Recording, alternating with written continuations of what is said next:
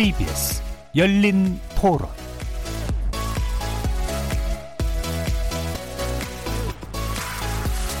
안녕하십니까. KBS 열린 토론 정준희입니다.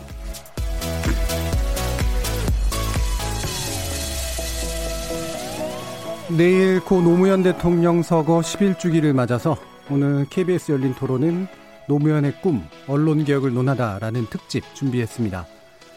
언론개혁은 검찰개혁과 국가균형발전과 더불어서 노무현 정부의 철학이 담긴 중요한 국정과제 중의 하나였죠.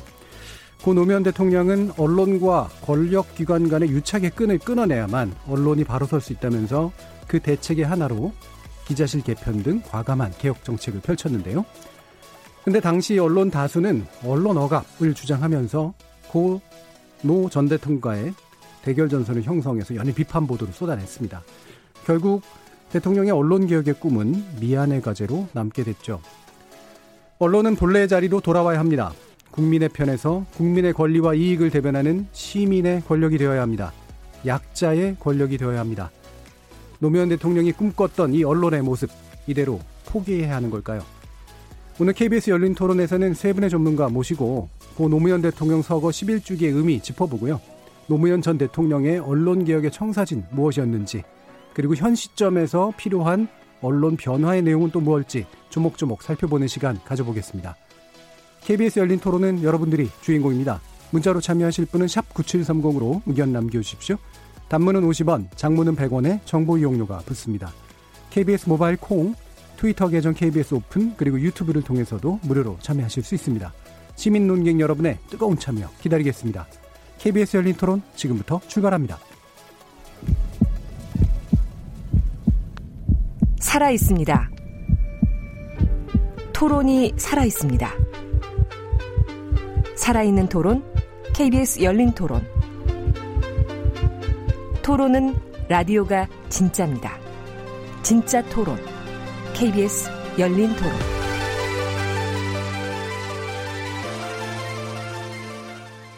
오늘 함께 해 주실 세 분의 전문가 소개하겠습니다. 먼저 우리 논논논의 고정 패널이시죠. 신한대 교양교육대학의 이정훈 교수 나오셨습니다. 안녕하세요. 자, 그리고 우리 논논논의 준 고정 패널이십니다. 그발뉴스의 민동기 미디어 전문 기자 자리하셨습니다. 안녕하십니까. 자, 그리고 우리 특집에 어울리는 특별한 한 분 모셨습니다. 여러분들도 아주 반가우실 것 같은데요. 노무현 전 대통령 연설 비서관이셨던 강원국 작가 모셨습니다. 네, 안녕하세요.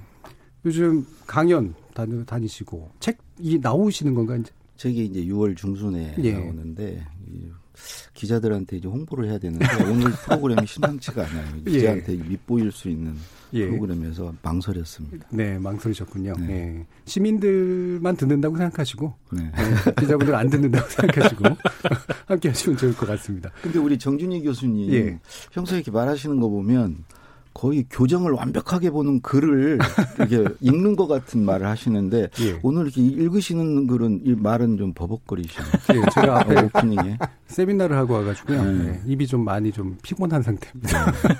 죄송합니다. 너무 인간적으로 보였어요. 네. 그 게다가 아 그러니까 저희 KBS 라디오에서 이제 말 같은 말 코너 진행하시잖아요. 저도 종종 듣는데 예. 음. 하루에 오전 오후 두 번 나오는데요. 아주 주옥 같은 얘기 제가 쓰고 제가 읽습니다. 예. 요즘 아주 장안의 화제. 제가 알기로 이제 홍보 전문가셨는데 자기 홍보에 대해서도 아주 능하시네요. 제가 이제 7년간 예. 이제 홍보 업무했고요. 예. 예. 그래서 음 오늘은 이 나오면서 그, 그 옛날에 그 나오셨던 TV 방송 예, 예. 거기에 최홍 역할을 제가 하면 됩니다. 최욱 씨 듣고 있나? 뭐 이렇게. 자, 이 강훈 작가님 또 모셨으니까 특별히 이제 노무현 대통령에 관련된 음, 이야기를 좀 몇 가지 나눠 보려고 하는데요. 어, 뭐 좀 웃고 시작을 했습니다만 언제나 이 말을 하게 되면은 좀 가슴이 울컥하신 분들 굉장히 많으실 것 같아요. 어, 벌써 11주기구나라는 생각도 사실 좀 들기도 하고요. 네, 11주기 맞는 소회 먼저 좀 말씀 주시죠. 근데 사실 뭐 그 작년 10주기부터 예. 이제 그 작년 슬로건은 이제 새로운 음. 노무현 그래가지고 이제 뭐 추모하고 애도하는 걸 이제 그만하고 노무현 대통령이 남긴 예. 유지를 예. 어, 우리가 실현하는데 이제 무게 중심을 두자. 음. 이게 좀 분위기가 좀 많이 바뀐 것 같습니다. 네, 그런 것도 좀 있긴 있죠. 예. 네. 왜 바뀌었다고 느끼세요? 그 이제 10년 정도 하면 이제 이제 애도를 이제 마치고 해야 될 일이 있으니까 예. 워낙 숙제를 많이 내주시고 가셨어요. 음. 그 숙제들이 지금 10년이 지났는데도 제자리 걸음이에요. 네. 여러 뭐 개혁 과제들 이런 거.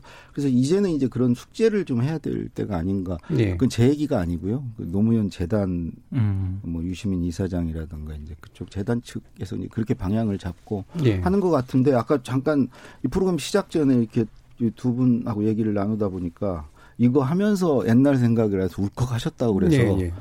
가까이 모신 놈은 이렇게 음. 웃고 까부는데 그래서 좀 이거 오늘 까불어도 되나 원래 자주 못 뵙던 자식이 부모님 돌아가시면 더 크게 온대잖아요. 아. 예, 예, 예. 그런 게 있죠. 아, 약간 부채의식이라고 뭐 생각해 주시면 될것 참 좋은데. 예. 준비하신 거 아니에요? 음. 민동기 기자님은 또 어떤 사실 저는 그 노무현 전 대통령 생각을 하면은요. 예. 약간 굉장히 복잡해요. 음. 그러니까 참여정부 때 저, 저는 그때 이제 미디어오늘 기자였고 아. 굉장히 언론사들을 돌아다니면서 이제 취재를 막 하고 있었을 때인데 음. 어 그때 굉장히 언론 기성 언론들하고 많이 부딪혔거든요. 예. 그래서 기자들을 어느 정도 이해를 한다고 생각을 하면서도 아 이건 좀 아닌 것 같은데라는 생각을 막 복합적으로 했던 것 같고 음. 미디어 오늘의 기조가 언론 개혁이었지 않습니까? 예. 근데 노무현 대통령은 언론 개혁을 또 내걸었었거든요. 음. 그러니까 굉장히 그걸 지지를 하면서도 현장에서 만나는 기자들은 전혀 다른 어떤 기자들이 많았기 때문에 참 거기서 여러 가지 복합적인 감정을 느꼈기 때문에 11주년을 맞는 지금에서도 지금 언론이 뭐가 바뀌었나 이걸 한번 돌이켜 보면 음. 또 그렇게 많이 바뀐 것 같지는 않고 또 여러 가지로 그때의 감정이 좀 생각이 나가지고요. 아까 들어오기 전에 참 여러 가지로 좀 복합적이고 울컥한 네, 생각이 네. 든다고 이제 말씀을 음, 드렸던 거죠. 음. 그제 친구가 아니 제 후배가 그런 얘기를 하더라고요. 그러니까 누구나 각자의 슬픔으로 운다, 각자의 네. 사연으로 운다, 뭐 이러는데, 그러니까 뭔가 이렇게 감정이 울컥할 때 공통적인 요소도 있지만 각자의 경험적 요소 그렇죠. 같은 게 자극하는 그런 부분들이 좀 있는 것 같아요. 그렇죠. 예. 네. 이정훈 교수님도 언론학자로서 기억, 언론학자로서 하는 기억이신가요? 아니면 어떤 개인적 기억이신가요? 뭐 언론학자로서 기억이라고 하기에는 뭐 이렇게 연구의 대상으로 약간은 좀 예. 거리가 생기니까 제가 노무현 전 대통령이 갖고 있는 감정들은 거의 대부분 이제 개인적인 감정들이 예. 많죠. 그리고 11년 전 이때가 오늘 조금 흐리고 비도 오고 가지만 그날 되게 더웠던 것 아, 같고, 그렇죠. 음. 엄청나게 더웠던 것 같고, 그리고 저도 이제 고향도 그쪽에 가니까 제가 가끔 가까운 사람한테 얘기하는데 그, 그분 노래 나올 때 저 덜의 푸르른 음, 들을 음. 덜이라고 경상 깊 음. 저는 이제 개인적으로 이제 그런 게 음. 조금 더 찡하게 이렇게 좀 오는 게 있죠. 음. 예. 역시 또 이제 각자의 네, 그러니까 경험과, 경험과 관점인데 같은 그렇죠. 예. 아마 뭐 청취자 여러분들도 그런 각자의 또 감정들이 있으실 것 같아서 나중에 저희들한테 많은 또 의견이나 감상 전해주시기 바랍니다. 어 아까 이제 강웅 작가님이 말씀 주셨는데 어, 이제는 좀 애도나 이제 추모라고 하는 분위기를 넘어서서 좀 이제 미래를 보고 미안의 가제들을 해결해 보자. 좀 더 미래지향적인 어떤 방식으로 바뀌어가고 있는데 그래서 그런지 이제 11주기의 슬로건이 노무현 없는 노무현 시대 라고 네. 지금 돼 있습니다. 예. 뭐 종종 들었던 말이긴 한데 네. 어떤 의미로 이제 받아들여야 될까요? 그 주제로 봉화에서 11주기 뭐 토크도 하고 그랬는데 예. 그 이제 그그 그 말의 연원이 그 노무현 대통령 유시민 이사장에게 물어봤다는 거 아니에요? 노무현의 시대가 올까요? 그러니까 음. 이 이사장이 오겠지요. 근데 오긴 오는데 그때는 대통령이 안 계실지 모릅니다. 그러니까 안, 없으면 어떻습니까? 오기만 하면 되지. 음. 그래서 나중에 후회했다는 거 아니에요, 이 사장이. 음. 왜그 없을지도 모른다는 소리를 왜 했을까? 예. 그 실제로 지금 없고요. 근데 거기서 노무현의 시대는 노무현이 꿈꾸는 세상이죠. 음. 어, 그 그런 시대가 지금 왔다는 게 아니고 거기를 향해서 가야 된다는 의미로 노무현 없는 노무현 시대를 향해서 가자 그런 의미 아닐까 싶습니다. 예. 그 노무현 전 대통령이 그런 말씀도 하셨었잖아요. 그러니까 자기가 새로운 시대를 여는 사람일 거라고 생각했는데 막차가 됐 막차가 됐다라고 하는 거 그런 것도 이제 사실은 좀 복합적으로 좀 있는 것 같아요. 그러니까 노무현 전 대통령이 하고자 했던 바는 사실은 우리 사회를 좀 더 진보적이고 시민 중심적으로 만들고 싶었는데 기, 과거의 유산들에 이제 묶여버리는 그런 그렇죠. 현상들이 나타났을 때 어떤 선택을 해야 될까 굉장히 고심이 좀 많으셨을 음. 것 같아요. 그래서 그 저는 문재인 대통령은 정말 처차가 돼야 되는데 예. 그관 그럴 수 있을까 음, 그런 걱정이 들고 어 쉽게 안 바뀌더라고요. 예. 세상이 쉽게 안 바뀌고 정말 음, 노력이 필요하죠. 음. 네. 음. 그래서 저는 이제 김대중 대통령 때 2000년에 청와대에 갔는데 예. 김대중 대통령도 뭐 언론 개혁에 대한 뜻은 있으셨죠. 네. 그래서 3년 모시면서 음, 딱 한 번 그 언론 개혁에 대해서 그분이 직접 어 말씀하신 걸 들은 게 2001년 어 연두 기자회견 모두 말씀을 직접 써서 주셨는데 거기에 언론사 세무조사를 하겠다. 음. 그게 아 저는 홍보하다가 그 기자 밑에서 그 하다가 그때 그런 걸 들어 가슴이 털컥 아니 언론사에 대고 세무조사를 하다니 예. 이거 당연한 건데 예. 그래도 그분은 늘 기본이 이제 선비의 문제 의식과 상인의 현실 감각 두 가지를 같이 가져야 된다. 음. 노무현 대통령은 선비의 문제 의식이 강한 분이고 가치를 추구하시는 분이고 음. 이제 그래서 좀 두 분이 그런 면이 좀 다르죠. 예. 어. 그래서 좀 이제 얘기를 쭉 진행하겠지만은 이제 그런 부분이 언론 개혁의 어떤 성패를 가르는 요인이 됐을 수도 있고요. 음, 네, 음. 네, 그렇게 생각합니다. 예. 어, 몇 가지 이제 이야기를 더 진행해 보기 위해서 한두 가지 또 기억도 한번 짚어 주셨으면 좋겠는데 노무현 대통령 굉장히 이제 연설을 잘 하시는 분이죠. 물론 김대중 대통령 굉장히 연설에 능하신 분입니다만 스타일이 또 꽤 다르기도 하고요. 어, 그리고 그 안에 이제 뭐, 뭐랄까, 이렇게 레전드 같은 발언들, 또 표현들, 뭐 이런 게 이제 종종 남고 회자되고 그러잖아요. 두 분 혹시 개헌다는 연설 같은 거 있으신가요? 민동기 기자는? 사실 저는 그, 제가 2년차 기자였을 때인데요. 예. 그때 2001년이었거든요. 그 노무현 대통령이 해수부 장관을 하고 막 음. 물러나서 민주당 상임 고문 했을 음. 때인데 그때 미디어누라고 인터뷰를 했습니다. 근데 음. 저는 2년차 기자니까 이제 인터뷰하는데 따라가지 못했고 인터뷰 내용을 쭉 봤는데 그때 그 언론 개혁에 대해서 그 정치인들이 얘기를 할 때는 굉장히 조심스럽게 얘기를 하거든요. 예. 당시 이제 노무현 상임 고문께서는 뭐라고 얘기를 하셨냐면 언론 개혁은 사주의 소유 지분 제한, 편집권과 인사권의 독립이 우선이고 언론 간의 경쟁은 보도의 품질로 이루어져야 한다. 예. 이런 얘기를 하세요. 예. 그래서 2년차 기자 입장에서 봤을 때, 아, 이분 뭐지?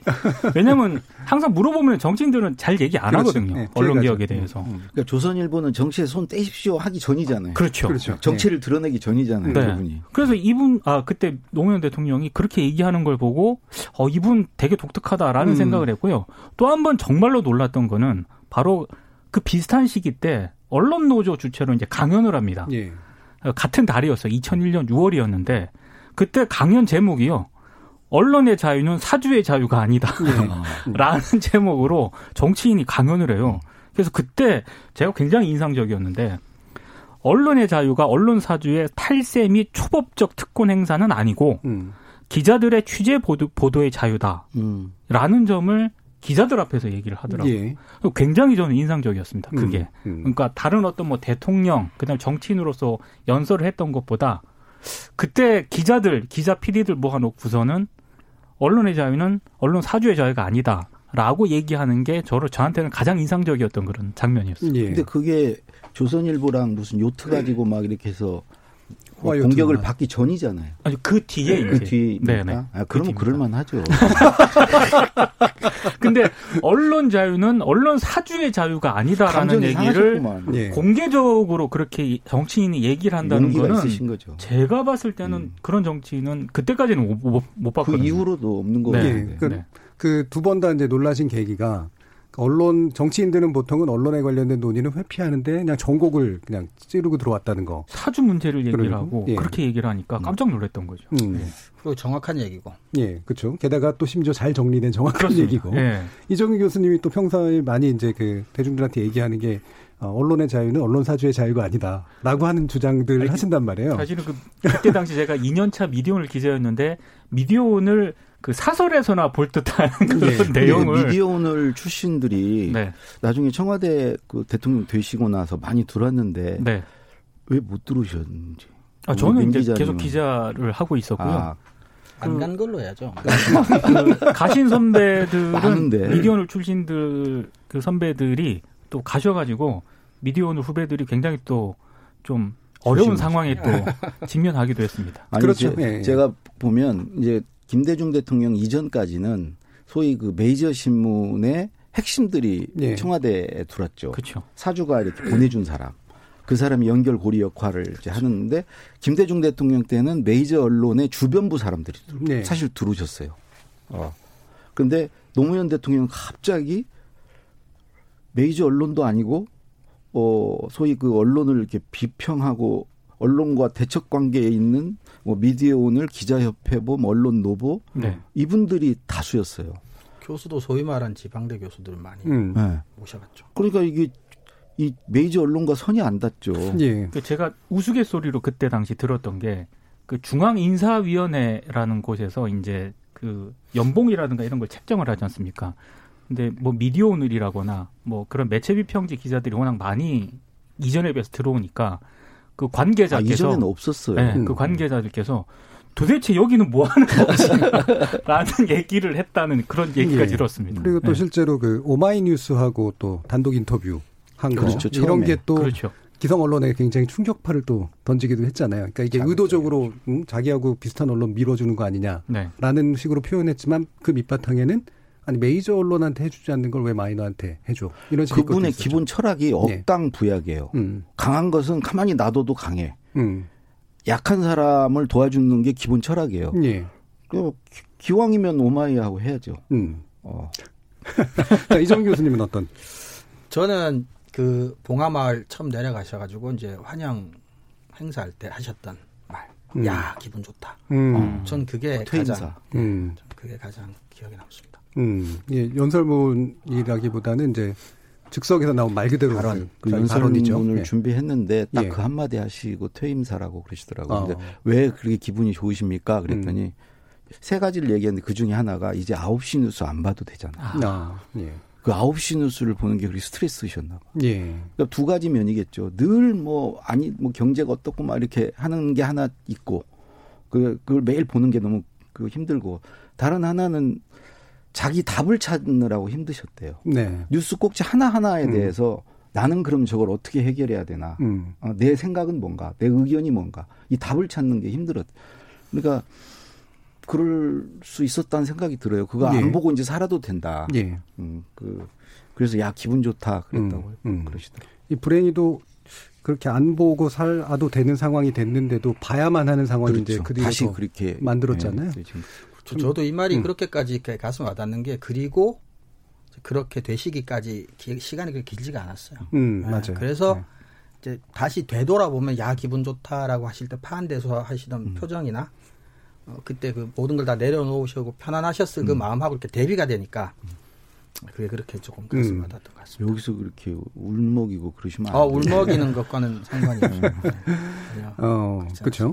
그러니까 뭐 어, 그 상황이 저도 좀 이렇게 생각이 나는 게 어, 사실 노무현 전 대통령이 집권 후반이니까 되게 불행했잖아요. 그렇죠. 여러 가지 면에서 아무도 편이 없었고 물론 처음에도 편이 없었지만 아무도 편이 없었고 사실은 편이라고 생각했던 사람들조차도 이제 손가락질 다 그렇죠. 같이 손가락질하는 그렇죠. 상황. 음. 내부에서도 모든 게 말 그대로 노무현 탓이다라고 이제 만들어지는 상황인데 그거를 어쨌든 다 내려놓고 이제 내려가면서 새로운 이제 대통령 모습, 그러니까 은퇴한 대통령의 모습이 이제 전범이 되기 시작했고 사실 꽤 호의적인 미디어 노출이라든가 이런 것들 조금씩 있었어요. 이제 다큐멘터리라든가, 네, 그렇죠. 그다음에 농부 이미지 같은 음. 거.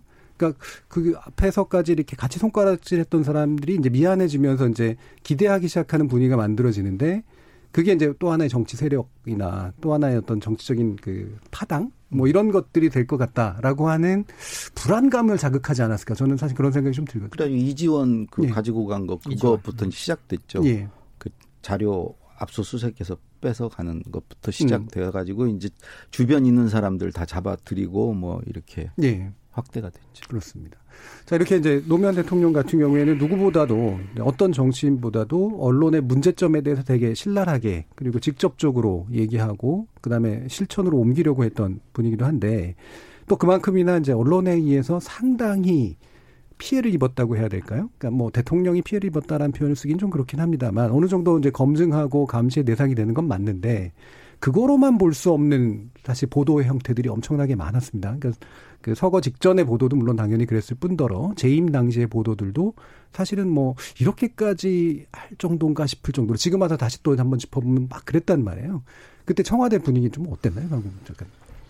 그러니까 제 생각에 이제 그 힘들어 하셨죠. 근데 네. 힘들 언론과의 관계에서 힘들었던 게 우선 그 본인이 어떤 민생 행보라든가 어떤 정책을 내놓으면 이게 정책을 팔아먹어야 되는데 언론이 전해줘야 되는데 네. 첫 번째는 그런 걸 전달을 잘안 네. 해줘요. 그래서 이런 얘기 하셨어요. 음. 우체부가 전 나는 편지를 국민들에게 매일 쓰는데 우체부가 전달을 잘 안 해준다. 네. 또 하나는 이제 거기보다 더 심한 게 그걸 왜곡 과장하고 음. 그래서 폄훼하고 심지어 뭐 저주하고 야유하는 분위기. 에, 그게 뭐 하루도 거르지 않고 계속 됐죠. 예. 5년 내내. 음. 그래서 그 그것에 대해서는 어떻게 대응할까? 대통령이 지침을 주신 것은 어 우선 취임하자마자 하루 지나서 바로 가판 구독 중지했거든요. 가판. 가판을 음. 저녁 때 보고 밤새 이제 뒷거래가 일어나거든요. 예. 네. 어, 기사를 빼고 넣고 음. 아니면 광고로 대체하고 이거 하지 마라. 음. 그래서 이제 그러면 어떻게 하냐? 어, 문제되는 기사는 아침에 보고, 어, 정정보도 또는 반론 이거 요구하든지, 어, 그럼 좋은 기사는, 기사는 받아서 우리가 네. 정책에 활용을 하고, 그래서 그, 그 시스템을 도입을 했죠. 음. 그래서 그냥 그 정정당당하게 경쟁하고, 예, 건전한 그, 그분 표현으로는 건강한 긴장 관계를 유지하자. 예. 유착하지 말고 서로 자기의 갈 길을 가자. 음. 어, 그렇게 하는 게 국민에게 이익이다. 예. 각자 할 일을 하면서 서로 견제하고 어 이런 게 중요 좋다. 그래서 속으로는 뭐 부글부글 끓으셨겠지만 그런 내색 한 번도 안 돼. 오히려 좋은 기사에 대해서 연설 비서실 편지를 써라. 예. 그 기자한테. 음. 그래서 그 메모도 해주셔가지고 음. 이러이러한 부분은 우리가 놓쳤던 건데 너무 좋은 것 같다. 우리 정책에 반영을 하겠다. 그래서 이 건전한 정책을 받아들인 수용한 건수 훨씬 많았어요. 예. 오히려 뭐 정정 뭐 반론 보도 요구한 것보다 훨씬 음. 많아. 근데 이 받아들인 건 전혀 네. 겉으로 이게 안 나타나고 늘 막 언론하고 싸운 것처럼 음. 이 그분 표현을 빌리자면 내가 언론하고 싸운다고 나 싸우는 거 아니다. 예. 어. 그 언론의 횡포에 저항하고 있는 거다. 음. 내가 무슨 싸움을 하냐. 음. 그러니까 그 부분을 이제 지적을 해보면 한번 다른 두 분께 또 여쭙고 싶은데 그러니까 핵심적으로 문제가 하나가 사실 노무현 정부가 우리가 아마추어 정부, 뭐 실패한 정부, 심지어 나중에는 친도 패종 논의까지 나올 정도였었지만 지금 와서 이제 생각해보면 굉장히 시스템 만들기에도 노력했고 되게 정책 지향적이었단 말이에요. 맞습니다. 그리고 그 정책을 되게 구체적으로 설명하고 싶어 하는 게 굉장히 강했고. 음. 근데 이제 말씀처럼 그거를 설명하는 수단들이 이제 전혀 받아주지 음. 않은 거잖아요. 게다가 이제 왜곡까지 좀 일어나게 됐고. 근데 대중들의 그 당시 머릿속에 남은 것들은 말 그대로 아까 말씀드렸던 아마추어. 뭐 좌클릭, 우클릭, 뭐 우회전, 좌회전, 뭐 이런 식의 얘기들. 그 다음에 굉장히 불안정하고, 그 다음에 언행이 굉장히 좀 가볍고, 어, 대통령이 묵증하지가 않다라든가 이런 식의 것들. 대통령 못 해먹겠다라는 표현 같은 거. 예. 예. 그런 것들로 좀 점철이 됐단 말이에요. 예. 그러니까 음. 그분 말씀 중에 하나 정말 갑자기 기억나는 게 국민의 삶과 민생을 뒷받침하는 것은 예. 정책이다. 근데 정책은 정치 가 만든다. 근데 정치는 여론의 눈치를 본다. 음. 근데 여론을 주도하는 건 언론이다. 예. 언론이 바로잡지 않으면 국민의 삶과 민생을 돌볼 수 없다. 예. 언론의 미래가 우리의 미래다. 늘 이런 말씀하셨거든요. 예, 예. 그러니까 언론을 바로잡아야 된다. 음. 어. 이게 이제 언론을 때려잡는 문제가 사실은 고전적인 민주주의 이론이잖아요. 그러니까 결국 시민들이 이제 정책을 알고 그러니까 인폼드 시티즌이 돼서 정보를 가지고 올바른 여론을 형성해야 그게 정치인에 대한 올바른 압박이 될 수 있다는 이제 사실 이, 이 이론인데 그게 이제 그 언론하고 되게 일부러 척을 지고 언론한테 어, 뭔가 이렇게 욕들을 말하는 행동들을 하는 어떤 인물로 지금 이제 그렇죠. 상당히 이미지화가 됐단 말이에요. 그러니까 민동 기자. 노무현 대통령께서는 네. 이제 조중동하고 각을 많이 보수 언론하고 각을 많이 세운 곳으로 사람들이 기억을 하는데 예. 그딱 참여정부가 출범했을 때요. 그때 이창동 그 문화부 장관이 기자실 개방하고 브리핑 제도 도입을 예. 이렇게 설명을 하거든요. 그렇죠.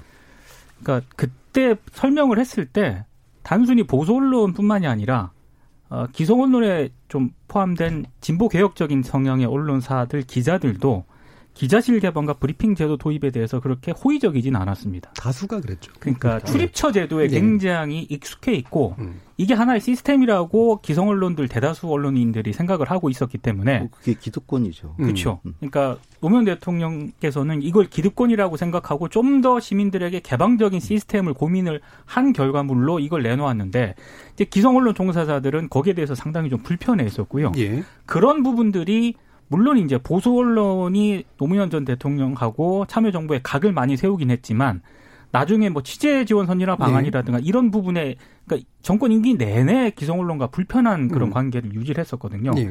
그러니까 그걸 어 참여정부에서는 좀 선진적인 시스템이라고 생각을 해서 여러 가지 제도적인 측면들을 고민한 결과물을 내놓은 것인데 기성 언론들의 상당수는 이거를 언론 자유를 예. 단합하는 것으로 규정을 했기 때문에 이게 음. 임기 내내 계속됐거든요. 예. 그러니까 어떻게 보면 굉장히 좀 불행했던 그런 음. 그 대통령이라고 보여지고요. 사실 취재 지원 선진화 방안 같은 경우에도 제가 알기로는 임기 말에 2007년에 2007년. 시작을 했거든요. 네. 그래서 주변에서 다 반대한 것으로 알고 음. 있습니다. 이거 모든 언론들이 다 들고 일어난다라고 네. 조언을 했는데도 이걸 강행한 게 이제 노무현 전 대통령으로 알고 있거든요. 그러니까 그 정도로 좀 의지는 확고하셨던 것으로 예. 보입니다. 저도 한 말씀만. 저 예, 뒤에 가면 저는 뭐 아는 게 없어서 앞에서 하시려고요. 앞에서 할 때 좀 그 그 저 개방형 브리핑제 시작 임기 시작하자마자 네. 도입을 하고 또 하나 동시에 한 게 그 기자들이 사무실에 무단 출입하는 거 금지. 그랬죠. 네. 네. 두 가지를 같이 했죠. 음. 그러니까 기자들이 난리가 났죠. 뭐그 취재를 방해하는 거 뭐 하고 막 그랬는데 노무현 대통령 이렇게 얘기했어요. 이거는 어, 그 폐쇄적인 자기들만의 그 기득권을 유지하는 것을 개, 방해서 문호를 개방해서 누구나 그 와서 들을 수 있는 그러니까 그 오히려 폐쇄에서 개방으로 가는 거다. 네. 음. 기자들은 그 취재했던 그런 자유를 침해받는다고 생각을 했는데 대통령 입장에서는 오히려 문호를 연 거다. 예. 당신들만 기자가 아니지 않느냐. 그 소수 그 출입 기자라는 사람만 기자가 아니고 인터넷 언론이라든가 음. 이런 데 다 열은 거 아니에요. 누구든지 와서 들을 수 있게끔. 그러면서 네. 이 얘기를 하셨어요. 그렇죠. 이 정보라는 게 결국 정보가 권력이고 돈인데 소수가 이걸 독점하게 네. 되면 네. 거기에 모든 문제가 생기는 거다. 그래서 심지어 대통령은 청와대 안과 밖에 갖고 있는 정보가 똑같아야 된다. 아니 국민의 주의 주인은 국가 주인은 국민이고 국민은 알 권리가 있는데 왜 국민들한테 안 알려주고 청와대 안에서 알고 있냐. 예. 그래서 기본적으로 무슨 출입 기자들 뭐 이런 차원이 아니고 모든 정보를 정말 투명하게 공개하는 쪽으로 늘 생각을 하셨거든요. 예. 브리핑 하고 예를 들어서 대변인이 브리핑을 했는데 기자가 물어본 거에 대해서 아 뭐 그거는 뭐 말씀 못 드린다 하면 오히려 막 꾸중을 하시고 왜 예. 말을 못 하냐. 다 예. 얘기해 줘라. 이런 분위기였는데 그 몇몇 출입 기자단들은 그 이제 그게 개방되는 거에 대해서 어 저항을 한 거죠. 예, 일단 이제 브리핑이라고 하는 게 이제 정책에 대해서 또는 여러 가지 이제 알려줄 것들을 일단 브리핑하고 거기에 다양한 뭐 언론사 기자들이나 이런 사람들이 특별히 출입처에 속하지 응, 않고서도 들을 수, 들을 수 있게 만들어주는 거. 이게 정보 공개를 하겠다라는 예. 거고. 대신 이제 기자들이 개별적으로 연락해서 사무실에 막 가가지고 막 뭐 문서 빼오고 음. 또는 사실 이제 뒤에서 거래를 하죠 공무원하고. 근데 이런 것들은 이제 차단하겠다. 음. 이제 요게 이제 핵심이잖아요. 예, 예. 예. 그리고 어, 기자실이라든가 이런 것들 다 설치되어 있는 것들은 없애고 네. 대신에 몇 가지 통합 브리핑 룸을 여기저기에 만들어서 거기서 이제 개방형 브리핑을 하겠다. 요거는 이제 요약될 수 있잖아요. 네. 그와 같은 것들에 대해서 언론이 다수의 언론들이 왜 우리 언론 자유를 침해하려고 하느냐라고 하는 방식으로 반응한 핵심 논리는 뭐였다고 보세요, 민동기 기자?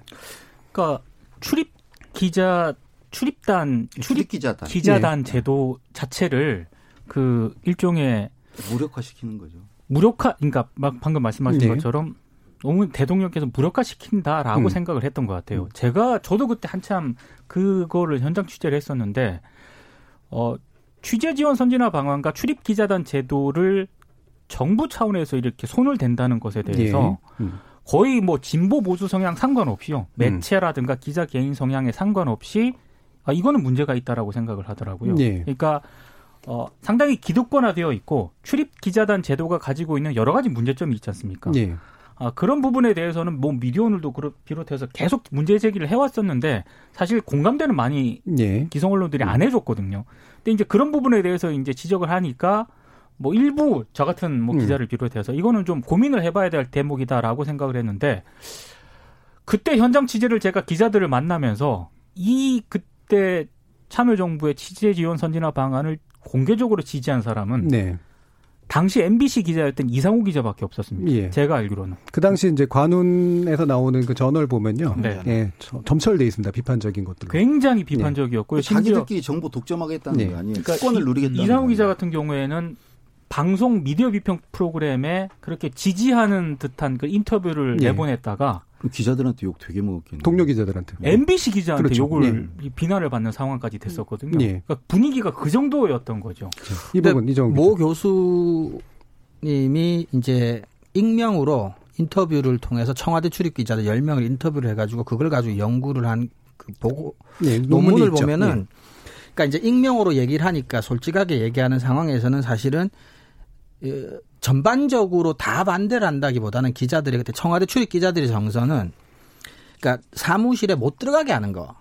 새 반대 예. 한다는 점에서는 이제 일관된 입장이고 음. 어, 몇몇 기자들은 선진화 방안의 전체적인 틀에 대해서는 동의한다, 공감한다는 기자들도 꽤 있었어요.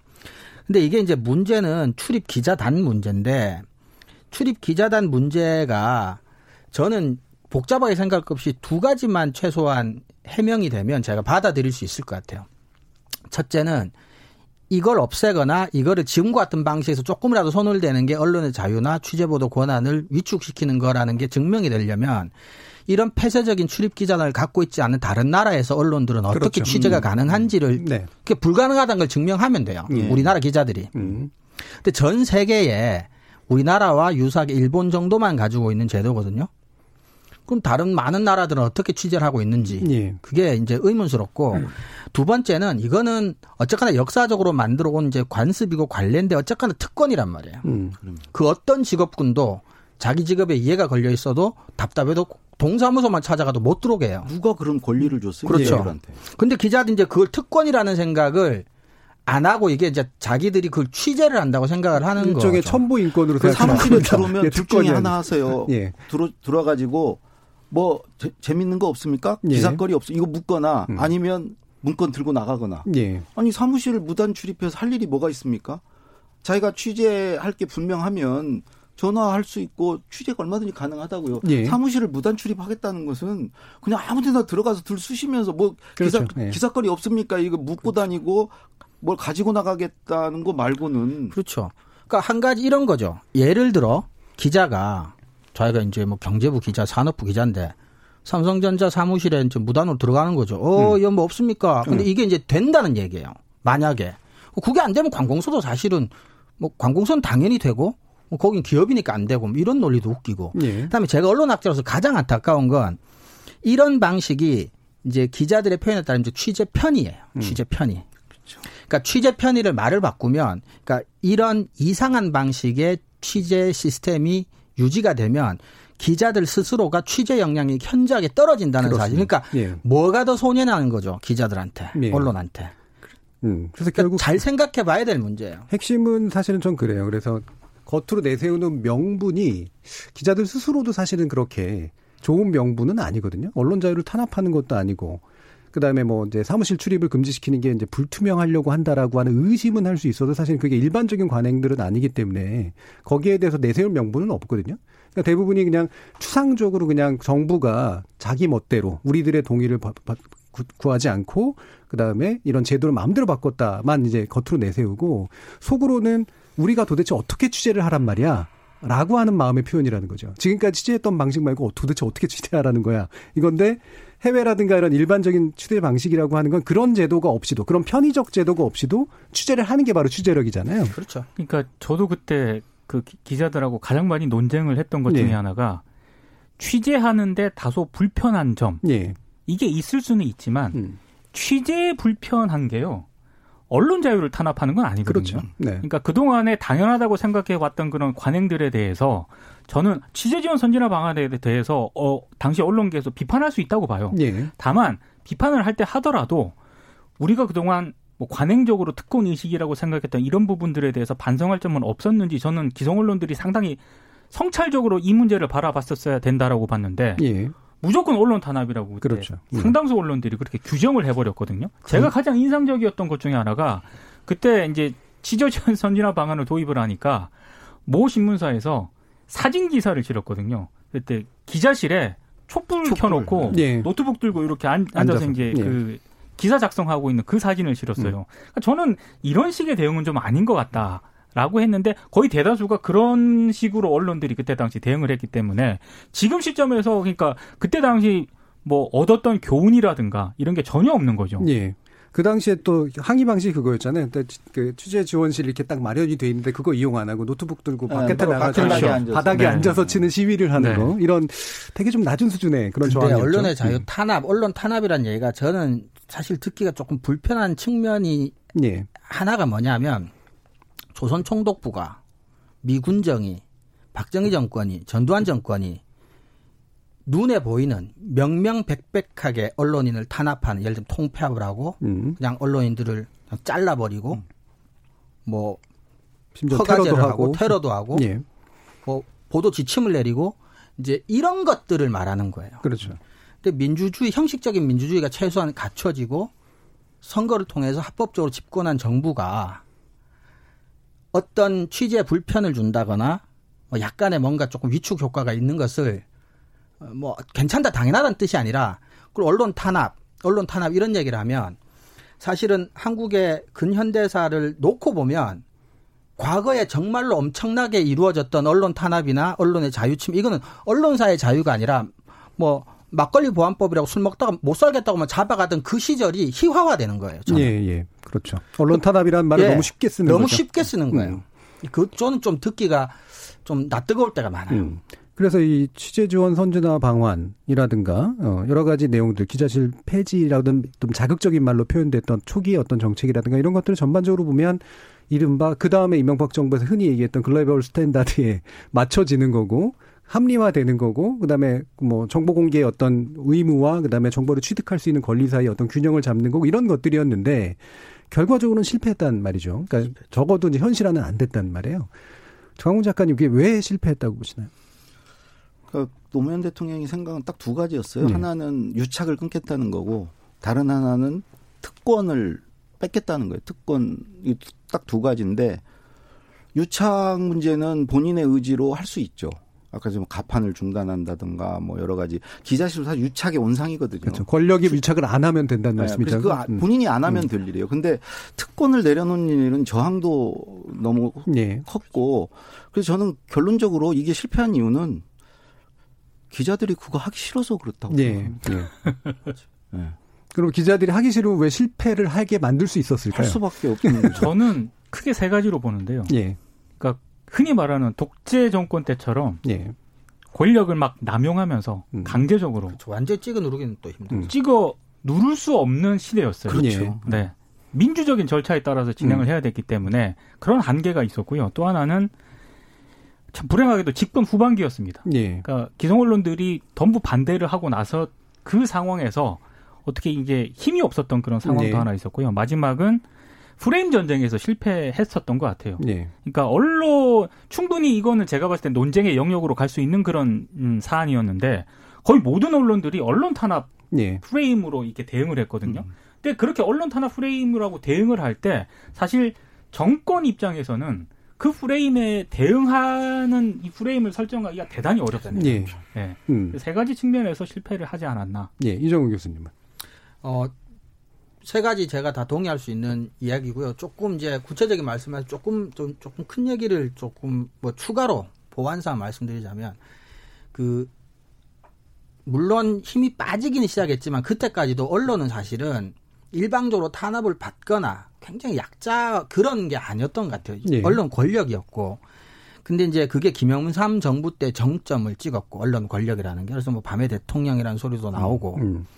그다음에 뭐 킹메이커도 뭐 자임하고 정권도 스스로 음. 만든다고 음. 뭐 생각을 하던 때였는데 그렇죠. IMF가 오고 김대중 정부가 집권한 시기가 97년도 그리고 세무조사 그리고 세, 음, 어떻게 민주 이제 진보적인 정부가 들어 그러니까 5년 동안 이제 경험한 것들 때문에 제가 보기에는 보수 언론이 노무현 정권 5년 동안은 목숨을 건 싸움을 한 거라고 저는 생각을 해요. 예.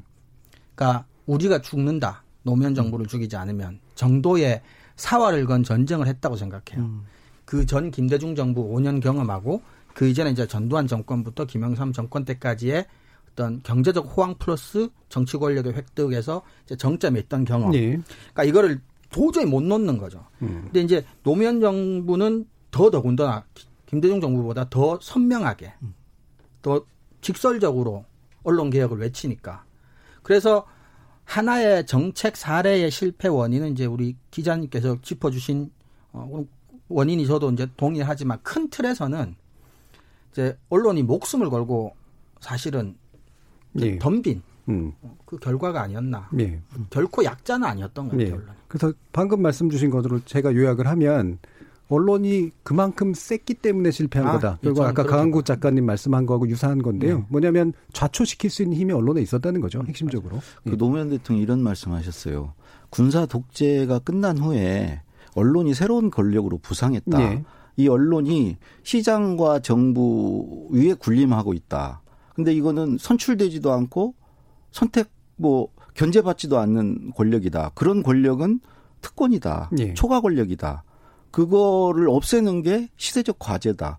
내가 그런 임무를 그런 소명을 부여받았다. 나도 하기 싫지만 안 할 수가 없다. 음. 그 그거가 확실한 생각이셨던 것 같아요. 근데 예. 뭐 그쪽이 뭐 워낙 셌으니까 예. 성공하지 못한 이게 셀 수밖에 없었던 게 그러니까 언론이 가장 강력한 힘을 발휘할 때가 이제 동일한 목소리를 낼 때거든요. 그렇죠. 예. 이게 협파성이라고 이제 부르는 그런 개념인데 동업자 의식 같은 게 예. 있는 것 같아요. 근데 이게 이제 그 전만 해도 어쨌든 적어도 정파적으로든 정치적 견해로든 언론이 그래도 좀씩 다른 목소리들로 이제 그 그래도 대립이 좀 있었는데 이 사안에 있어서만큼은 거의 언론이 일치된 목소리를 냈고 그 일치된 목소리가 결국은 대통령이 추진하는 정책조차도 당연히 실패시킬 수밖에 없는 그런 힘이 있던 시절이다라고 분명히 얘기할 수 있을 것 같습니다. 그래서 자신의 특권하고 연관된 정부의 어떤 조치에 대해서 언론이 일치된 힘으로 막아낸 그런 케이스라고 저는 분명히 생각을 하고요. 과연 그러면 지금은 음, 그 당시 추진하고자 했던 언론 개혁의 과제가 동일할까? 그리고 언론은 동일한 어떤 생태계 속에 있을까라는 문제를 아마 2부를 통해서 좀 더 자세하게 얘기 나눠보도록 하겠습니다. 자, 그러면 그동안 청취자들이 어떤 의견들을 보내주셨는지 들어보고 가도록 하겠습니다. 정희진 문자 캐스터. 네, 지금까지 청취자 여러분이 보내주신 문자들 소개합니다. 먼저 유튜브 청취자 송예준님. 고 노무현 대통령은 시대를 앞서간 분입니다. 시대와 국민들이 그에 부응하지 못했죠. 콩 아이디 김영준님. 11년 전 그날 운전하고 있었는데 뉴스 듣고 너무 놀라 좌회전 못하고 직진해버렸던 기억이 나네요. 살아계실 때는 그분을 잘 몰랐는데 그 후 많은 열정으로 사회를 바꾸려는 시도를 한 것을 알게 되었습니다. 노무현 전 대통령의 뜻을 이제 우리가 이뤄내야 할 때입니다 해주셨고요. 콩 아이디 1967님. 노무현 전 대통령은 가식 없는 서민적인 분으로 언론, 검찰, 정치개혁을 위해서 애쓴 분입니다. 10년이 지난 이 시점에도 같은 문제를 토론하고 있는 사실이 부끄럽네요. 앞서갔기에 많이 외로웠던 분이었습니다. 콩아이디 6716님, 6760님, 그리고 유튜브 청취자 은효TV님, 조현정님의 많은 분들이 보고 싶고 죄송합니다라면서 고 노무현 대통령에 대한 그리움을 담은 문자 주셨습니다. 네, KBS 열린 토론. 이 시간은 영상으로도 생중계하고 있습니다. 유튜브에 들어가셔서 KBS 일라디오 또는 KBS 열린 토론을 검색하시면 지금 바로 토론하는 모습 보실 수 있습니다. 방송을 듣고 계신 여러분이 시민 농객입니다. 계속해서 청취자 여러분들의 날카로운 시선과 의견 보내주세요. 지금까지 문자캐스터 정의진이었습니다.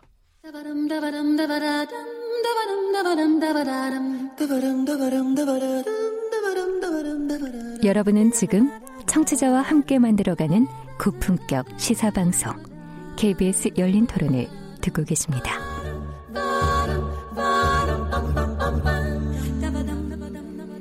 KBS 열린 토론 오늘은 고 노무현 대통령 서거 11주기를 맞아서 노무현의 꿈 언론 개혁을 논하다라는 특집으로 노무현 전 대통령 연설 비서관 지내신 강원국 작가 그리고 고발뉴스의 민동기 미디어 전문 기자 신한대 교양교육대학의 이정훈 교수 이렇게 세 분과 함께 하고 있습니다.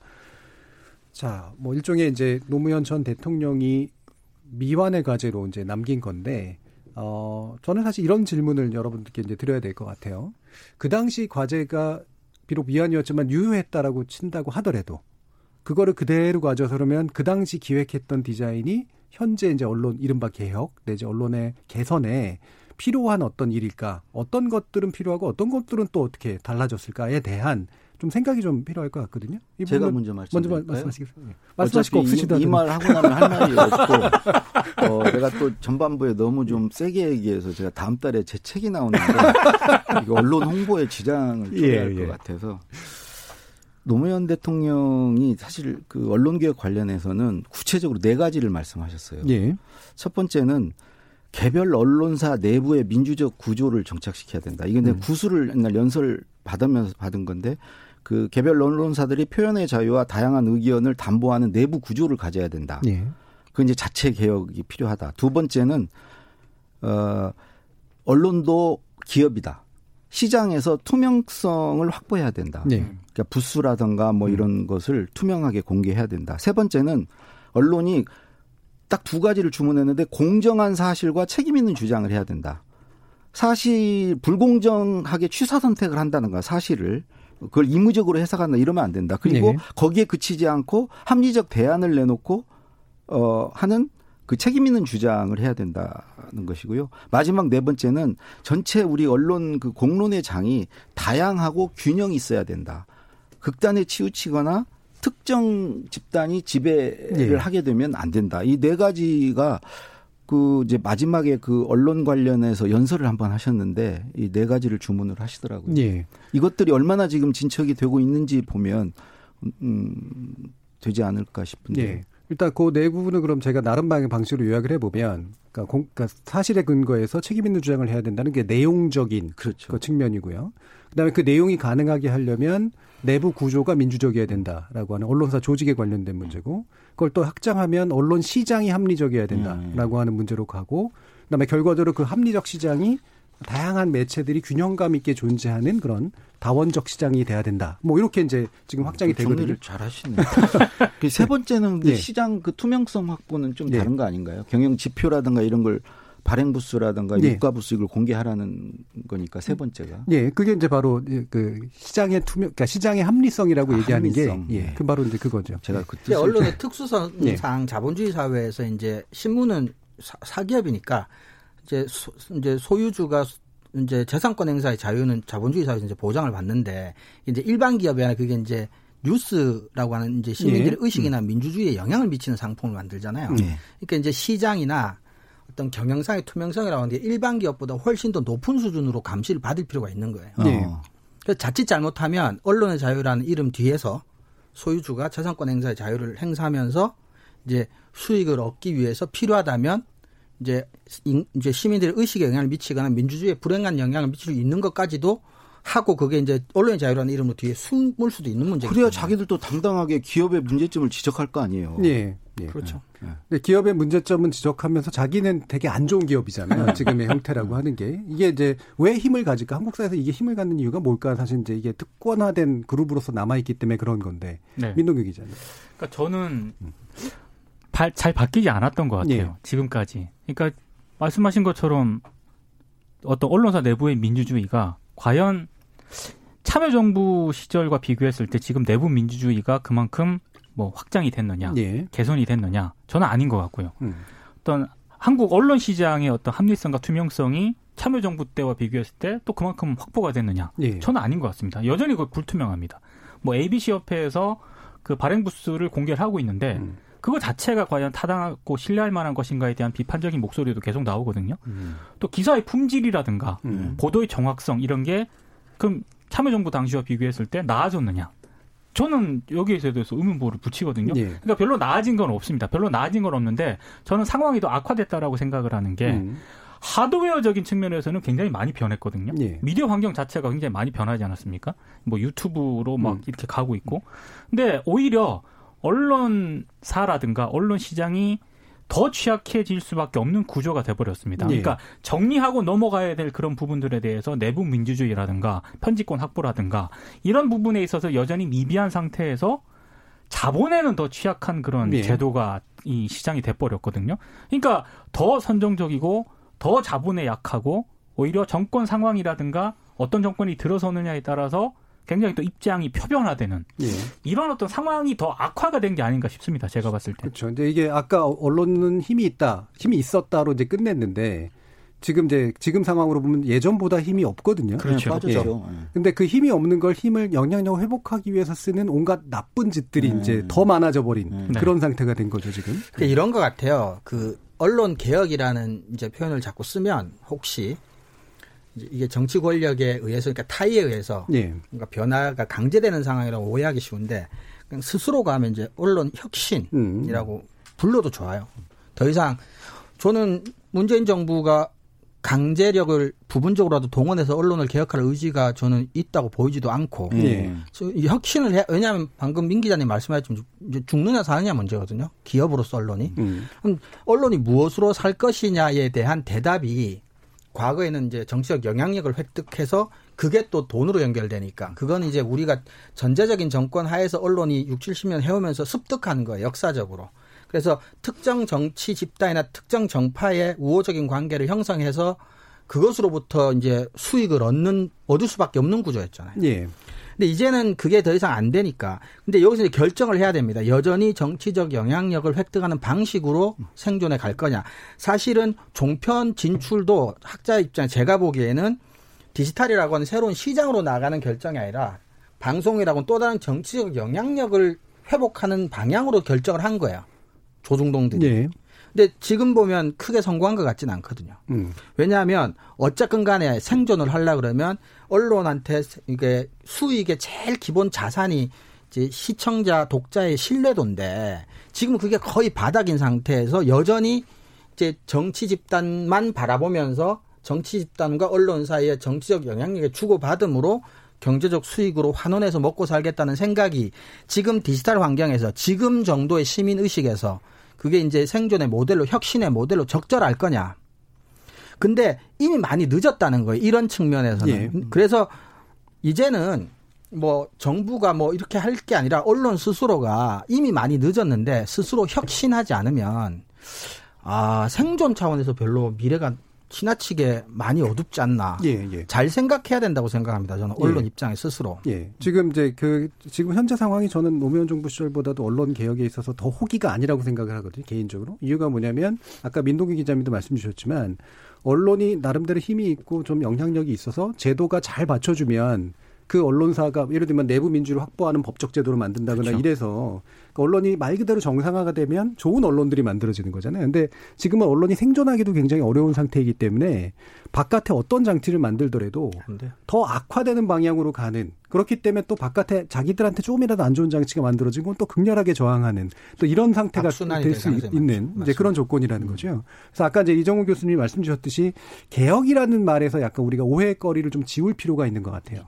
개혁은 이제 주체가 하면 이제 혁신이 되는 것이고 소비자가 하면 선택이 되는 것이고 음. 정부가 하면 입법적 절차다 이런 것 등을 통해서 정책을 통해서 이제 뭔가를 하는 외적 장치를 만드는 거잖아요. 네. 근데 우리가 개혁이라고 하면 정부가 이제 무조건 이제 법 만들어서 때려잡거나 뭐 바꾸거나 네. 오해가 디자인하거나 이렇게 해야 된다라고 생각하는 경향이 있고 가능하지도 않죠. 예, 실제로 가능하지도 않을 뿐더러 부담도 있고 실제로 그 결과가 그렇게 이어지리라는 보장도 없는 상태거든요. 그래서 개혁에 대한 논의가 정부 정책의 논의로 좀 협의화되는 거는 좀 우리가 조심할 필요가 있다. 맞습니다. 일단 이렇게 판단을 하거든요. 네. 그럼 그 중에서 이제 민동기 기자님 보시기엔 이 3주체의 관점 관점에서 봤을 때 어떤 게 개혁이나 개선이나 이런 것들에서 제일 중요한 포인트라고 보세요? 그 사실은 이게 교과서적인 얘기긴 한데요. 예. 결국에 언론 개혁의 주체는 언론 종사자들이 돼야 되거든요. 예. 그 언론 종사자들, 그러니까 언론사의 구성원들이 스스로 내부에서 지금 우리가 언론에 어떤 문제점이 있으니까 이런 부분들에 대해서 뭐 제도적인 문제가 됐든 아니면 여러 가지 투명성의 문제가 됐든 이런 부분들에 대해서 스스로 내부적인 어떤 요구에 의해서 그게 나가야 되는데 지금 제가 이제 언론 개혁에 대해서 굉장히 회의적인 반응을 보이는 예. 것 중에 하나가 제가 입사를 미, 매체 비평, 미디어 비평 기자로 해서 음. 20년이 넘었는데요. 똑같은 얘기를 하고 있습니다, 저는. 그렇죠. 예. 제가 1년 차, 2년 차 기자 때 했던 얘기하고 음. 지금 하고 있는 얘기가 별로 다르지 않아요. 그러니까 단어만 조금씩 바뀌었지 본질적인 얘기는 똑같거든요. 예. 그러니까 무슨 얘기냐면 안 변했다는 얘기고요. 어, 이게 안 변한 가장 큰 이유는 언론사 내부에서 그만큼 언론 개혁에 대한 인식이 굉장히 낮다라고 낮다. 생각을 해요. 네. 그러니까 밖에 뉴스 수용자들이라거나 미디어 이용자들은 지금 언론 기성 언론들을 기득권이라고 생각을 하고 있는데 예. 여전히 그런 어떤 요구라든가 이런 부분 지적에 대해서는 문을 닫고 있거든요. 장벽을 치고 있고 음. 이 벽이 허물어지지 않는 이상 제가 봤을 때는 굉장히 어렵고요. 그 저는 언론 개혁에 굉장히 회의적이고 좀 전망이 이렇게 밝지는 않다고 보고 있습니다. 저는 좀 결국에는 이 상황이 가게 되면 외부로부터 언론 음. 개혁을 당할 수밖에 없는 상황이 예. 되는 거죠. 그 저는 좀 비관적 민동기의 낙관적 예. 강원도. 예. 그 저는 굉장히 낙관적인 사람. 예. 그 아까 그 소비자의 선택 얘기하셨잖아요. 예. 예. 저는 그 방향의 방, 음. 길이 있다고 생각해요. 음. 그 언론 소비자들의 선택에 의해서 어, 그, 우리 지금 그 소비자들의 의식 수준이 그, 저는 노무현 대통령이 언론 개혁에서 공헌한 가장 큰 게 있다고 그러면 정말 언론의 민낯을 보여줬다. 네. 음, 그래서 국민들이 그걸 그 자각하게 됐다. 네. 문제가 있다는 거를. 적어도 그 수준까지는 지금 온 거 아닙니까? 네. 특히 마지막 그 돌아가실 때 그 선택 그런 걸 통해서 그런 걸 지금 그렇기 때문에 앞으로는 어떤 시민의 힘으로 우리가 네. 보통 뭐 깨어있는 시민이라고 그러는데 그분들이 언론 개혁을 해 나갈 거라고 저는 생각을 합니다. 예. 바로 그 부분에서 제가 저는 그 이 방향이 맞다고 보거든요. 결국은 이쪽이 정말 스스로가 혁신을 못하면 찌그러들고 선택을 못 받는 방향으로 가는 것도 전반적으로 개혁이 하나 일종이기 때문에 현재 기술적 조건은 충분히 가능하다고 보는데 한 가지가 이제 문제가 뭐냐면 어 전문 기업적 저널리즘 이른바 프로페셔널 저널리즘이라고 하는 것이 그 선택의 과정에서 같이 사라질 수가 있다라고 하는 게 저는 핵심적인 문제인 것 같아요. 어, 음. 네. 왜냐하면 예를 들면 KBS 같은 수신료를 내는 조직에 수신료도 필요 없어 사라져. 그다음에 조선일보, 중앙일보, 동아일보 필요 없어 사라져.라고 해서 남는 그 결과가 음. 시민들이 스스로 조직해낸 저널리즘으로 채워질 수 있느냐라는 거거든요. 음. 그렇죠. 시장에서 살아남은 전문적으로 훈련된 좀 더 quality 높은 정보들을 제대로 생산해낼 수 있는 어떤 언론 조직들이 필요한데 그 조직이 이 시장에서 한꺼번에 사라질 가능성이 높다는 거죠. 음, 네. 스스로가 혁신을 못하기 때문이기도 하지만 네. 이 부분이 어떻게 해결돼야 되는가. 전 사실 이게 언론계에서 또 다른 요체인 것 같아요. 그러니까 이게 기성 언론에 대한 불만이 굉장히 많다 하더라도요. 네. 저는 언론 내부 종사자들에 의한 언론 개혁은 이제 거의 불가능하다고 네. 보고요. 그러니까 저도 이제 시민에 의해서 언론 개혁이 결국에는 추진될 수밖에 없다라고 보는데 음. 그게 상당히 네거티브 방식보다는 예. 어, 좀 뭐 대한 언론이 아, 됐든 아, 그렇죠. 아니면 인터넷 예. 언론이 됐든 예. 뭔가 가능성이 있고 상대적으로 기성 언론에 비해서 뭐 탐사 보도라든가 이런 거를 예. 잘하는 언론에 대한 음. 시민들의 후원과 지지 그렇죠. 이런 쪽으로 가야 결국에는 음. 한국의 언론 개혁은 그나마 가능성이 있고 성공할 수 있다라고 보거든요. 예. 예. 저도 일단은 동의를 하는 것 중에 하나가 지금 시민들께서 언론에게 압력을 가하는 거는 지금 너무너무 잘하고 계신 건데 예. 근데 그렇기 때문에 이제 잘하는 거에 대해서도 조금은 그렇죠. 전략적으로 음. 전략적으로라도 예를 들어 저 특정 언론사기 때문에 내가 싫어하던 언론사고 마음에 안 드는 언론사지만 그 중에서도 좋은 보도 하나 나오면 음. 그 보도만큼은 전략적으로 칭찬해 주는 뭐 이런 전략 계획이 필요한데 근데 제가 그 언론사나 언론인들에게 해드리고 싶은 얘기는 뉴스나 정보에 대한 욕구는 인류 탄생과 함께 존재했었어요. 예. 근데 이런 형태 언론이라고 하는 건 한 2, 300년밖에 안 된 거거든요. 그러니까 우리 이제 진화론에서 그러잖아요. 진화의 주체가 그 누구든 간에 얘는 이제 인격도 없고 인심도 없고 도덕도 없고 그냥 선택에 의해서 나아가는 거잖아요. 음. 그러면 언론의 역사를 좀 거슬러 보면, 그러니까 이게 없어지면 끝날 것 같았지만 항상 무언가로 대체돼서 지금 온 거고 지금 우리가 언론이라고 생각하는 것도 2, 300년 전에 그 전에 어떤 무슨 형식들을 대체하고 나타났잖아요. 예.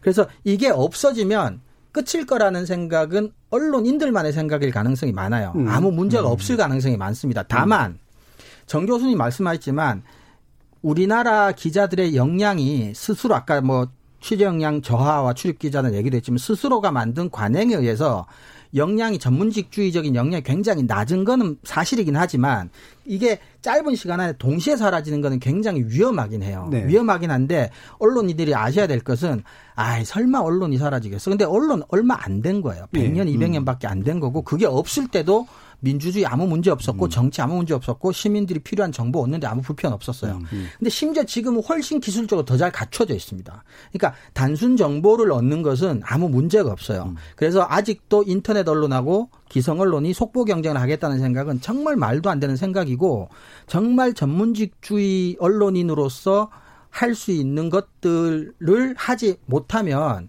역사는 그렇게 해서 언론이 사라진 경우들이 되게 많아요. 예. 굉장히 강한 그 불안감이나 위협 감 같은 걸 가지셔야 된다고 생각합니다. 예. 그러니까 현재 그 우리나라 언론의 그 저품질성을 극복하고 현재 미디어 상황에 맞는 새로운 고품질 저널리즘을 직업적으로 수행하는 주체들이 등장을 해야 되고 그렇죠. 거기에 대해서 소비자들이 적합한 선택을 해주는 그렇죠. 게 사실은 필요하거든요. 그렇죠. 네. 근데 불행하게도 음. 언론한테는 불행하게도 그런 고품질의 프로페셔널한 언론은 숫자적으로 많을 필요는 많을 없거든요. 필요 없죠. 많을 예. 필요는 없거든요. 음. 다 그럴 필요도 없거든요. 예. 근데 우리나라 언론 시장의 특성이 말씀 나온 김에 죄송한데 그 서구 언론 선진국과 비교하면 우리는 다 quality 저널리즘을 한다고 하는데 사실 quality 저널리즘 없고 대중적 상업 언론만 아, 존재하는 네. 독특한 네, 언론 시장이에요. 고급지가 없는 거예요. 고급지가 없죠. 고급지가 없는 상태입니다. 네. 고급지 그 무슨 얘기냐면 네. 뉴욕 타임즈든 음. 뭐 가디언이든 부수 경쟁을 안 합니다. 그 네. 사람들 기껏해 그렇죠. 70만 부, 40만 부 네. 수준이에요. 근데 우리는 이제 1등 신문이라고 하는 조선일보조차도 100만 부, 200만 부여서 1등 신문이라고 주장하잖아요. 음. 그러니까 부수 경쟁을 하는 건 대중적 상업지 시장이죠. 아. 그러니까 스스로가 quality 시장이 있지 않다고 보는 거예요. 음. 네, 예를 들면 KBS 공영방송의 저널리즘은 quality 저널리즘이어야, 이어야 하는 거죠. 근데 이제 제가 이런 평가하기는 좀 그렇긴 합니다만 그냥 대중적 저널리즘의 약간 나은 형태, 그러니까 그렇죠. 약간 낫다기보다는 약간 건조한 형태. 예. 예. 사실 그 정도 그 책, 내실 일이 별로 없습니다. 아, 이거 학자로서 이제 예. 학문적으로 건조하게 말씀드리는 예. 예. 좀 그러면 요 부분 이제 그럼 마지막으로 짚고 싶은데요. 그래도 이제 정부나 입법부가 뭔가 이렇게 제도로 설계를 좀 잘해주면 이런 과정이 좀 그래 좀 좋은 쪽으로 좀 가지 않겠냐라고 이제 생각할 수가 있는데 그거는 막 처벌적 법률이라든가 이런 건 저는 그렇게까지 훌륭한 방식은 아니라고 보는데 어떤 디자인 을 통해서 좀 이거는 좀 해줬으면 좋겠다라는 의견 같은 거 혹시 좀 있으신가요? 민동기 기자님. 사실 저는 지금 언론의 어떤 그 지원이라든가 예. 이런 시스템과 관련해서는 정부라든가 공공기관이라든가 이런 쪽에서 할 수 있는 거는 굉장히 많다고 보거든요. 예, 예. 심지어 최근 신문협회가 음. 코로나19 때문에 아. 신문 경영 어려우니까 있죠. 그쵸. 정부 왜 광고 집행 안 하냐 예. 이런 요구를 대놓고 한단 말입니다. 예. 그러니까 지원해 줄 수 있는 것들은 굉장히 많습니다. 예.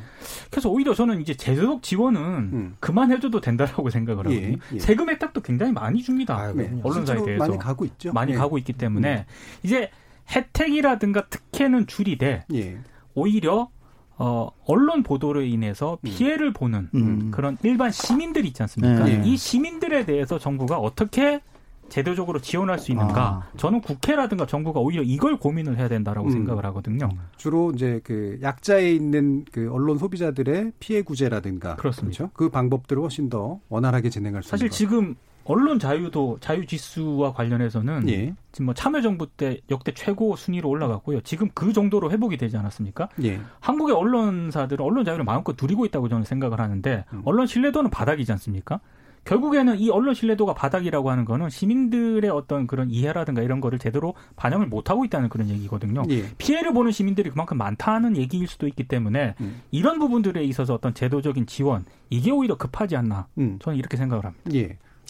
그리고 법적인 제도적인 시도는 최소화해도 괜찮다고 생각합니다. 또 최대한 늦춰도 괜찮고 저는 이 언론 좋은 언론과 나쁜 언론이 그러니까 소비자나 시장 시민적 동기에 의해서 결정이 날 수 있는 구조가 지금까지 역사적으로 한 번도 제대로 안 만들어졌기 때문에 그러니까 정치적 영향력을 얻는 것으로서도 시장에서 살아남을 수 있는 구조였기 때문에 시민에게 좋은 언론일 필요가 없고 권력을 가진 자에게 좋은 언론이면 시장에서도 좋은 언론이 되는 구조였단 말이죠. 근데 이제 저는 이 시장 구조가 깨져가고 있다고 봅니다. 그래서 시간이 걸리더라도 그러니까 시장과 시민 소비자 이외의 다른 시장적 상업적 동기가 작동하지 못하게 되면 되는데 지금 저는 코로나도 그렇지만 디지털도 그렇고 점점 갈수록 예를 들어 지금 이제 재벌들도 4세, 5세까지 젊은 사람들이 회장이 됐을 때도 보험성 광고를 집행할까요? 음. 예. 지금 같은 경제 상황에서 그렇죠. 안 그럴 것 같거든요. 네. 그리고 정치도 이제 만약에 다음 정부가 뭐 보수 정권이 들어오건 진보 정권이 들어오건 세월이 지날수록 뭐 박정희 전두환 때 같은 식의 정원 관계는 더 이상 유지하기 예. 힘들다고 봐요. 예. 그래서 두면 된다고 봅니다. 저는 오히려 두고 두면서 사실 자연스럽게 마치 이런 거죠. 불 났을 때 나무를 줄로 딱 일자 맞춰 심을 거냐 아니면 그냥 내버려두고 자연스럽게 이제 뭐 자라도 둘 거냐인데 저는 이제는 오히려 그냥 둬도 된다. 아까 말씀드렸던 연속 선상인데 막 없어진다고 고민할 필요도 없지만 설령 없어져도 민주주의나 뭐 먹고 사는데 별로 그렇게까지 지장 없다. 예. 그 생각해도 될 것 같습니다. 뭐 없어지란 뜻은 아니고. 예. 책을 안 내신 것 같아요. 그 저는 예, 강우 그 작가님. 언론인 스스로 예, 스스로 알을 깨고 나오는 자기 성찰이 필요하다. 예. 예 이렇게 말씀드리고 스스로. 어. 굉장히 말을 아끼시는데요. 예. 모호한 표현을 쓰셨고. 예. 지금 8672님 같은 경우엔 제4부로 불리는 우리의 언론은 그들이 만든 권력에 스스로 취해 자정 능력을 잃은 것 같습니다. 라는 의견 주셨고요. 어, 그라쿠스님은 시민이 해야 할 일을 왜 정부가 합니까? 언론을 개혁을 하든 정화를 시키든 그건 시민의 몫입니다. 언론과 국민의 수준은 비례한다고 보면 우리 시민의 수준에 맞는 언론을 가지게 되겠죠. 라고 하는 의견도 주셨네요. 감사합니다. 어, 제가 이제 그 정부나 입법 조치에 어떤 측면들이 필요하다고 생각하시냐라는 말을 말씀을 드린 이유는 지금 이제 최근에 많이 얘기가 나오고 있는 것 중에 하나가 이제 징벌적 손해배상제 음. 이런 거고 뭐 가짜 뉴스 처벌법, 뭐 오보 방지법 뭐 이런 식의 이제 뭔가 한, 한 가지는 내용적으로 문제가 굉장히 심하게 있으면 그 내용에 대한 확실한 책임과 처벌을 해야 된다. 음. 책임을 묻고 처벌해야 된다라는 게 한쪽의 의견이고 그러니까 또 한쪽에 이제 것들 같은 경우에는 그래서 뭐 예를 들면 잘 모르시는 분들이 물론 하는 얘기긴 합니다만 뭐 폐간을 시켜야 된다라든가 네. 어뭐 종편을 없애야 된다라든가 뭐 이런 식의 뭔가 인허가권을 활용한 그런 식의 이제 그 강력한 개입을 또 요구하시는 분들도 있어요. 이런 식의 이제 책임을 묻고 처벌하는 방식과 인허가, 그러니까 진입을 제한하는 그런 방식이라고 하는 것들에 대한 의견들이 나오고 있는 것에 대해서는 어떻게 생각하세요, 민동기 그러니까? 저는 아까 얘기한 것처럼 충분히 예. 그 아까 소비자, 음. 아, 일반 시민들의 피해를 정부나 정치권에서 이걸 어떻게 방지를 할 것인가에 대해서는 정말 심각하게 이제 고민을 제도적으로 해야 된다라고 생각을 하고요. 예. 사실 그 종편 제어가라든가 뭐 지상파도 물론 제어가가 있지만은 예. 그거는 지금까지도 상당히 저는 특혜를 줬다고 생각을 하고요. 예, 예. 어, 심사 기준에 따라서 반드시 탈락을 시켜야 될 종편사들에 대해서도 지금까지 조건부라는 그런 형태를 예. 계속해서 어, 제어가를 해줬거든요. 음. 이제 이, 런 행태에 대해서도 좀 좀, 좀 단계, 관계를 끊을 필요가 있다. 그러니까 음. 원칙대로 처리를 해야 된다라고 예. 생각을 합니다. 원래 현재 적어도 법을 안 바꾸더라도 현재 법이 규정하고 있는 그대로 제대로 적용을, 적용을 해야 된다. 그것만으로도 예. 일단 할 수 있는 게 많다. 네.